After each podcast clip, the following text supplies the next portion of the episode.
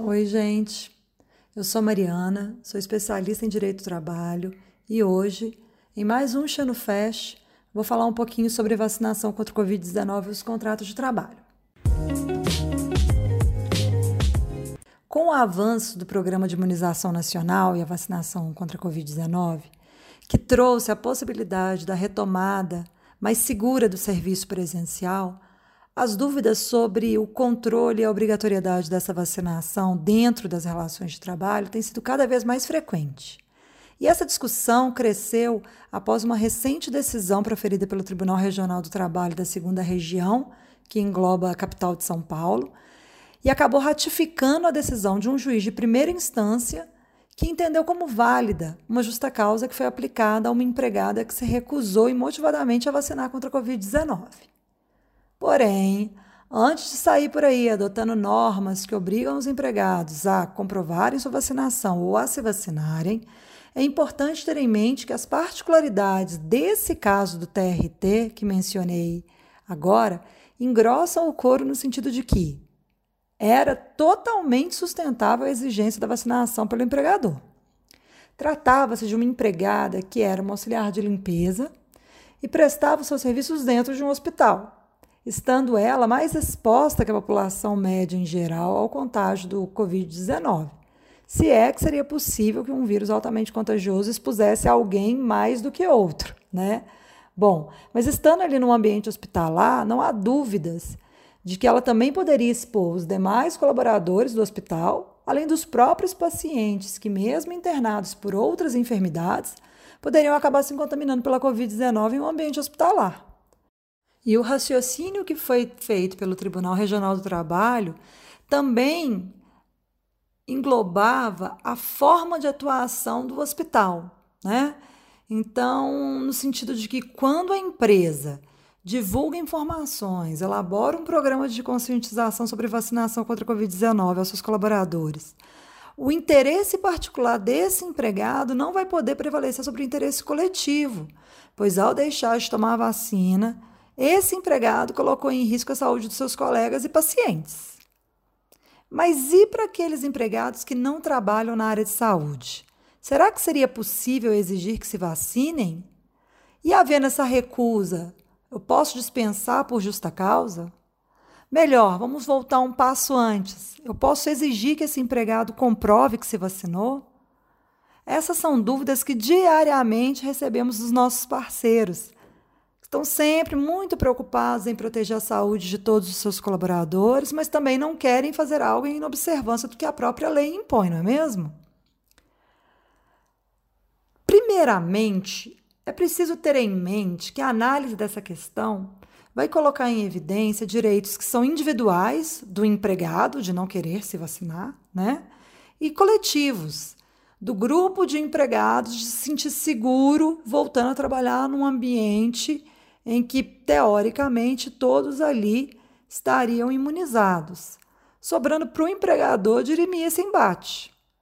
E na análise sobre essa mencionada sobreposição de direitos, o que vai ser avaliado é qual tem sido o papel da empresa durante a pandemia de Covid-19, para a gente entender se caberia a essa empresa o papel de uh, controlar a vacinação dos seus empregados, consultar os seus empregados sobre vacinação.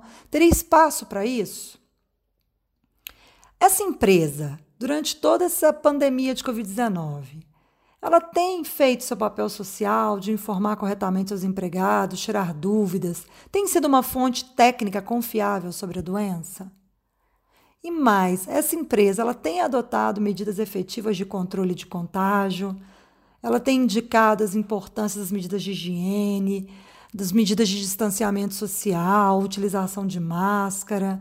Ela tem feito acompanhamento dos casos suspeitos ou dos casos confirmados de contágio pelo Covid-19. Ela tem adotado medidas efetivas de proteção dentro dos seus ambientes para evitar o contágio daqueles empregados e dos familiares já que eles não podem trabalhar remotamente em razão da própria atividade?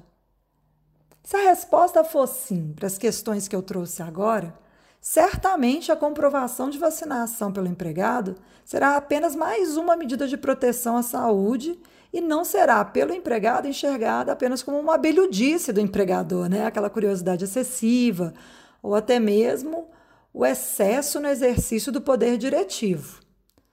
Porém, se a empresa esteve alheia a toda a pandemia, mantendo seus empregados desassistidos sobre o tema, exigindo trabalho presencial, mesmo para aqueles que conseguiriam executar suas atividades à distância, certamente agora querer saber se o empregado se vacinou ou ainda querer que ele se vacine não vai ser coerente, não é mesmo?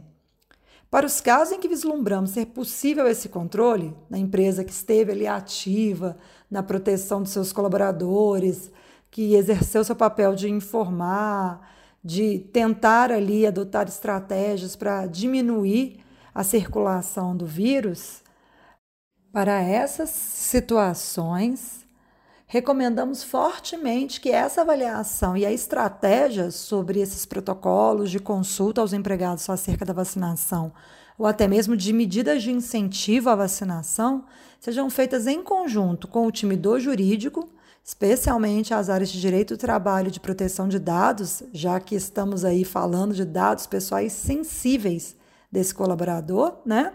E a área de saúde ocupacional. Essa cautela é importante para sabermos como adotar essa prática, quais serão os protocolos. E quem sabe vai ser adequado até mesmo a inclusão dessa consulta, esses protocolos, esse incentivo à vacinação no próprio Programa de Controle Médico de Saúde Ocupacional, o PCMSO. Mas e se mesmo assim tivermos colaboradores que se recusem a serem vacinados? Como agir? Aí nós vamos ter duas situações.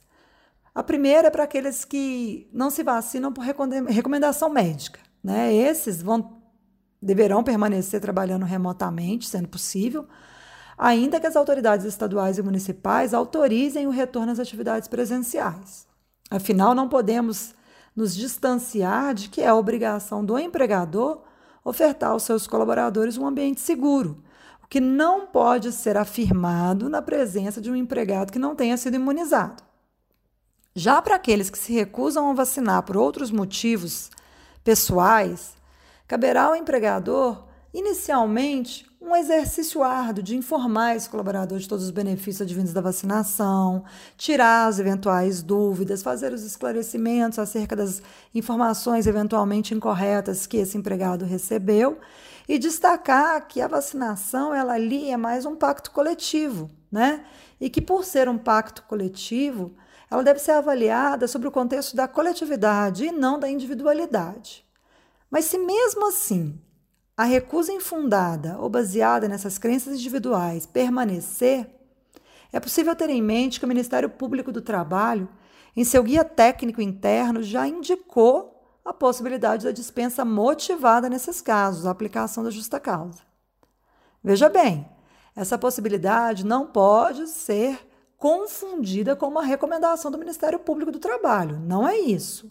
Mas não tem dúvidas de que deixa aí um direcionamento até que as decisões judiciais sobrevenham avaliando o tema, já que não existe uma previsão legal clara sobre isso. Então, num primeiro momento, se você tem uma regulamentação interna em que está ali havendo uma indicação sobre a necessidade dessa vacinação, se isso é uma medida que está dentro do seu programa de controle médico de saúde ocupacional, um empregado que se recuse motivadamente, ele está descumprindo uma ordem direta. E isso poderia sim é, autorizar a aplicação de uma justa causa. É importante também a gente lembrar que para alguns lugares, algumas localidades, já existe a própria imposição legal sobre a obrigatoriedade da vacinação, né? Então, nesses locais em que o empregador ele opta por ter essas medidas dentro dos seus regulamentos internos e ainda tem uma legislação que está ali reforçando a necessidade da vacinação, isso vai dar mais corpo, vai robustecer a justa causa que ele aplicar.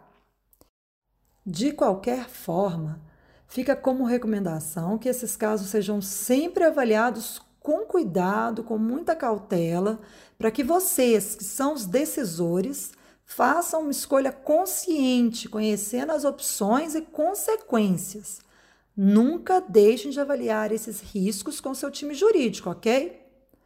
Alguns problemas que se mostram grandes quando judicializados poderiam ter sido facilmente contornados com uma consulta na hora da decisão. Bom, a gente fica por aqui. Espero ter conseguido contribuir para a reflexão de vocês sobre esses novos apontamentos acerca da vacinação contra a Covid-19 e nos vemos na próxima. Um grande abraço!